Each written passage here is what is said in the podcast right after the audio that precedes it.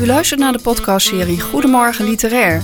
Met interviews uit het radioprogramma Goedemorgen Hengelo van 120.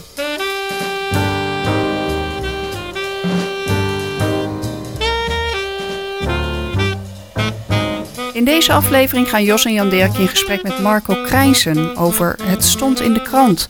Een boek over Twente door de lens van de persfotograaf. Het is niet echt een boek. Het is een verzameling van, van hele mooie opnamen uit het verleden. De, komt daar de journalist uh, Marco Krijnsen van uh, Tubantia weer naar boven?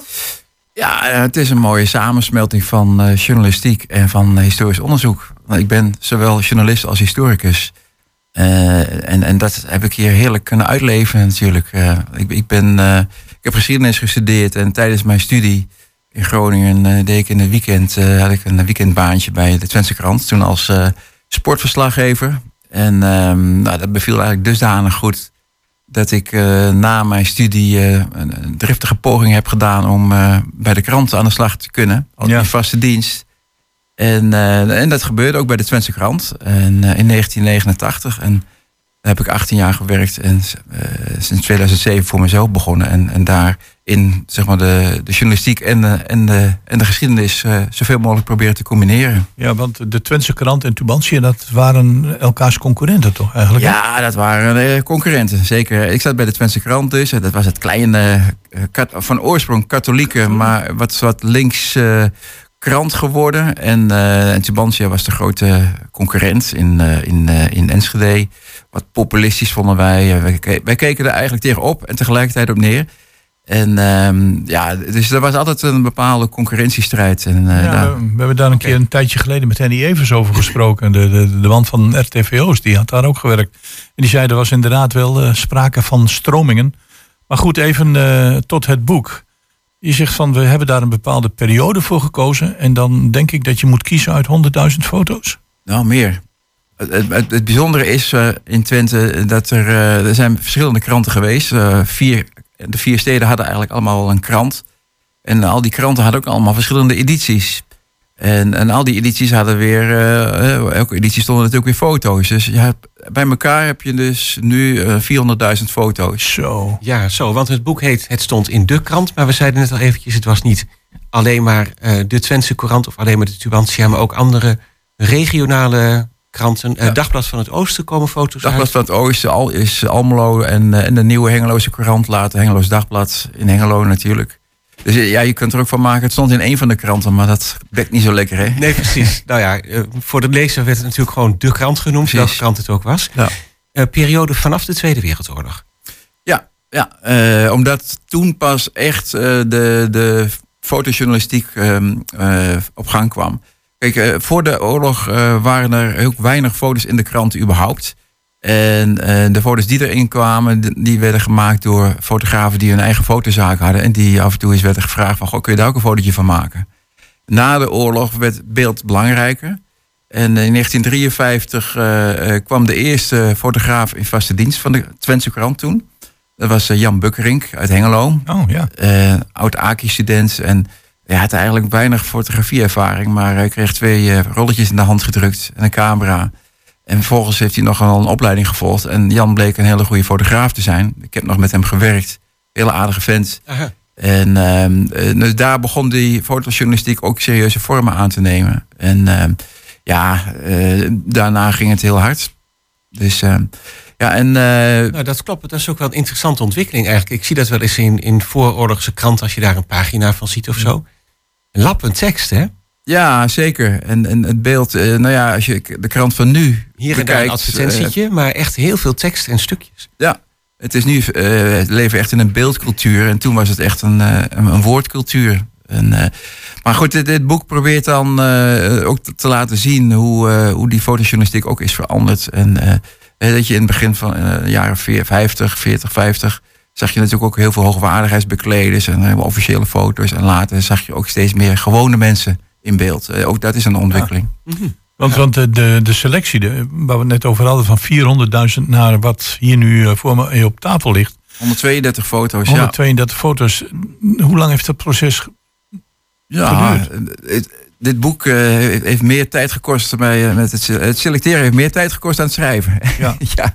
Ik denk dat we daar wel een drie kwart jaar of zo mee bezig geweest zijn met de selectie. Hè? En, en, en uiteindelijk een paar maanden met schrijven. criteria bij gehanteerd? Ja, een aantal criteria. Eén, er moest een selectie worden die over de hele periode ging. Dus zowel de jaren 40, 50 als nou, de, de laatste jaren. Uh, alle gemeenten, alle plaatsen moesten wel een keer voorbij komen. Ja. Uh, en uh, heel belangrijk, het moest om mensen gaan. Hè, want verhalen in de krant gaan over mensen. Gaan over gebeurtenissen en gebeurtenissen worden door mensen gemaakt. Mm. Of ontstaan door mensen. Dus, en en foto's met mensen zorgen voor herkenning. Dus dat waren de criteria grofweg. Ja, want ik denk dat mm. mensen die dit boek kopen of nu openslaan zeggen van... hé, hey, dat was die of dat was die. En dan komt er gelijk weer een, een, een moment van herkenning naar boven, denk ik, bij een heleboel foto's. Niet bij allemaal, maar ja, uh, bij bijzondere gebeurtenissen ook. Herkenning, maar ook uh, uh, dat je denkt van, goh, dat dat toen was, dat kun je toch bijna niet meer voorstellen. een van de eerste foto's, volgens mij is het de eerste foto zelfs. het eerste hoofdstuk is dan, gaat dan over de jaren 40, 50. En um, dat heet dan met weinig tevreden. Hè, zo van, ja, ja eh, de wederopbouw hadden niet zoveel nodig. En uh, nou, die eerste foto is dus uh, van de of de, van de wijding van de kruisen. voor de nieuwe vestiging van de Grundel in Hengelo. die, die school die is in, in 19, moet ik even spieken, 1952 op de nieuwe plek in, ja. in Grootrine is die uh, geopend. En um, het was een echte katholieke school. Dus nou. elk klaslokaal moest een, eh, een, een, een kruis hebben aan, het, uh, aan de muur. Ja. En die moesten gewijd worden. Door, heb, door de priester. Ik heb oh, er ja, zes nou, jaar, zes doorgebracht. Dat, dat, is echt een tijdsbeeld, dat kun je nou niet meer voorstellen. Nee, maar dat gebeurde dus. En nou, daar is een hele mooie foto van. Dus ja, die moesten natuurlijk in. Ja. De, de kerk speelde zo'n dominante rol in, uh, in die periode. ook een foto van, van Tubbergen, waarin de zusters in de, in de keuken staan. Eh, te koken. Eh, in, in een bejaardenhuis. Oh ja, oké. Okay. Het is een, gewoon een bejaardenhuis, maar daar, ja. En zusters uit een klooster? Zusters uit de Franciscanessen, ja. daar in de keuken? Ja, kijk, zorg en onderwijs, die werden heel erg gedomineerd door, door, door, de, door, door katholieke ja. priesters of door zusters. Ja. In de, de katholieke gebieden van Twente in ieder geval? Zeker, ja. ja. En, en, en Twente is wel voor een heel belangrijk deel katholiek. Dus, uh, en de Twentse krant was katholiek. Dus, uh, oh ja. ja, ja, zoals je al zei. Ja. ja. Ja, de, op de redactieruimte hing ook een kruisbeeld, niet Marco. Maar, uh, nee, dat maar was al lang weg. Dan, dan, dan, dan zie je daar een bepaalde opbouw in, in het boek. En die opbouw is natuurlijk bewust gekozen. Ja. En dat eindigt tot kort geleden. Ja, kijk, de opbouw is dat je eh, probeert neer te zetten van hoe was die samenleving in Twente nou in de jaren 40, 50. Daarna zie je er een vernieuwing komen. Een belangrijk moment in die vernieuwing en uh, de vooruitgang, levende vooruitgang, uh, was uh, bijvoorbeeld de opmars van de A1. moet, moet je voorstellen dat de, de, steden werden steeds groter, het werd steeds drukker, het verkeer werd steeds drukker. En al die wegen door de dorpskommen of door de centra eh, van de steden heen, dat, dat komt bijna niet meer. En het bekendste, of een van de bekendste voorbeelden is natuurlijk Hengelo. Hier liep de E8, wow. de Olzaalse straat. Uh, nu ook wel een vrij drukke straat, maar was toen echt een internationale verkeersader. Want er was geen A1. En daar gebeurden dus uh, grote ongelukken. En een van die ongelukken, dat is een prachtige foto, 1969 ter hoogte van de Castorweg. Uh, daar waren nog niet eens stoplichten, moet je je voorstellen. al dat vrachtverkeer, dat oh ja, denderde over die straat. En daar wou iemand oversteken uh, met zijn auto. Die lette niet op. Werd gegrepen door een Deense vrachtauto. En uh, er vielen vier doden, inclusief dus de, ja. de chauffeur. dat was toch wel een eye-opener. Van jongens, dit kan echt niet meer. We moeten echt werk gaan maken van die A1 of van de E8 werd het toen nog genoemd. Dus van een snelweg buiten de steden om.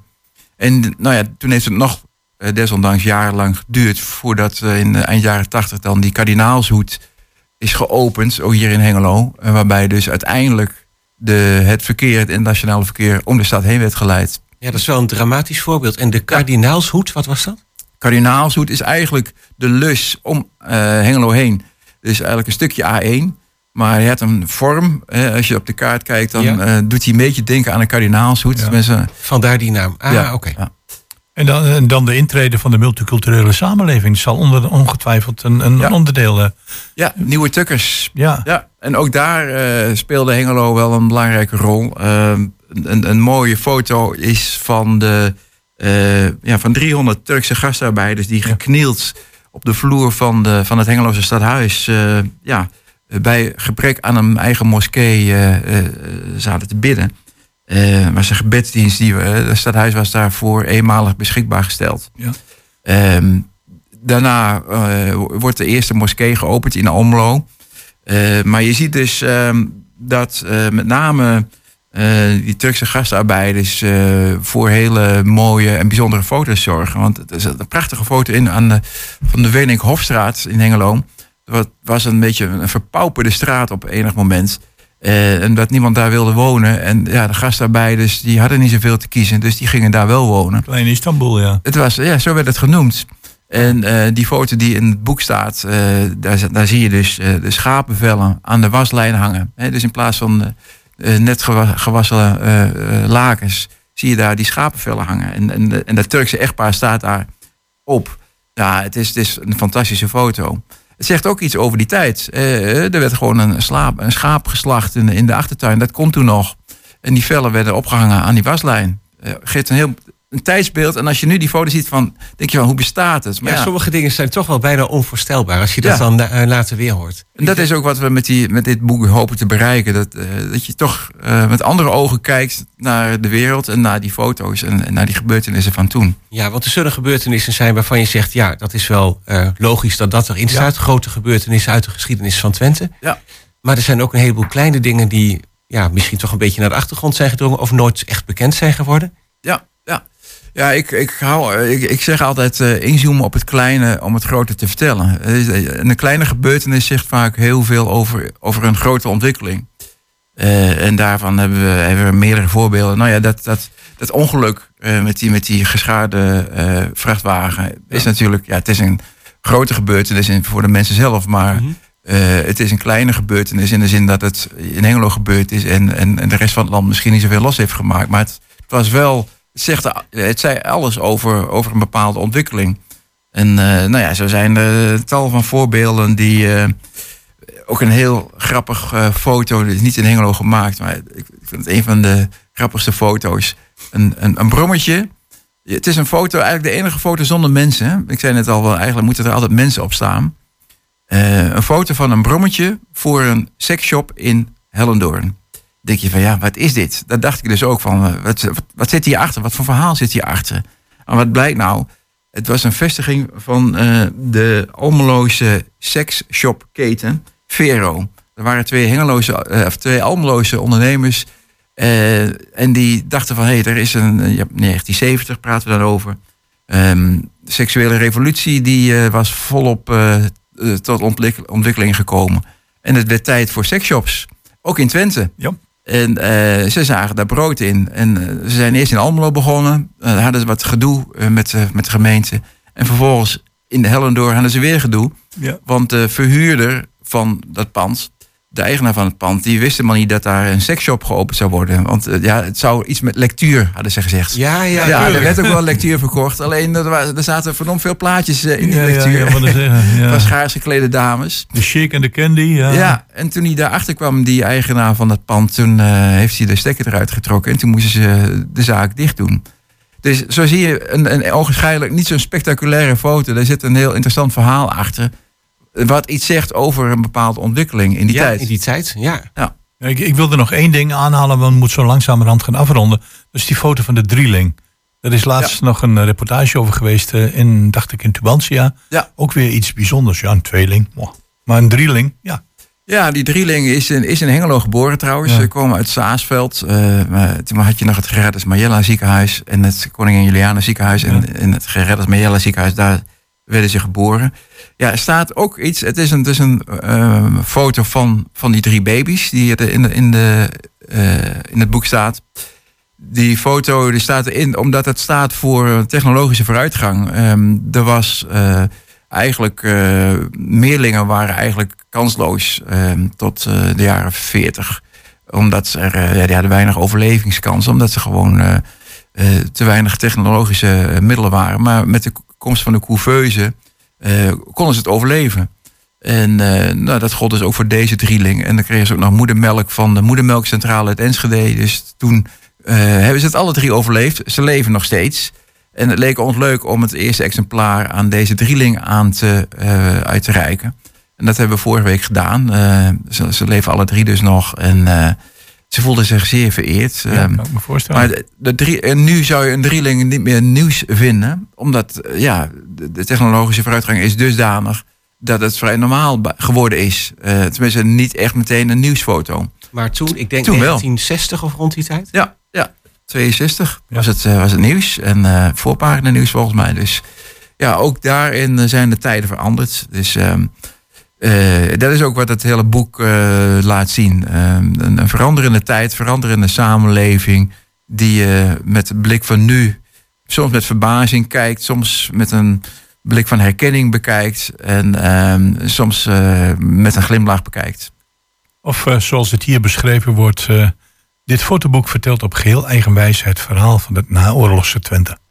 Ik kan het niet mooi vertellen. Oké. Okay. Marco, overal te koop, overal te bestellen. Ja, de tweede druk is inmiddels uit, dacht ik. Ja, uh, de eerste 2000 gingen heel hard en uh, die zijn al bijna op. Dus het uitgever heeft besloten om volgende week de drukker weer aan het werk te zetten voor een tweede oplage. Het stond in de krant, Twente door de lens van de persfotograaf met als auteur Marco Krijns. Bedankt voor je komst naar de studio. Succes met de verkoop en wat ons betreft graag tot een volgende keer. Graag gedaan.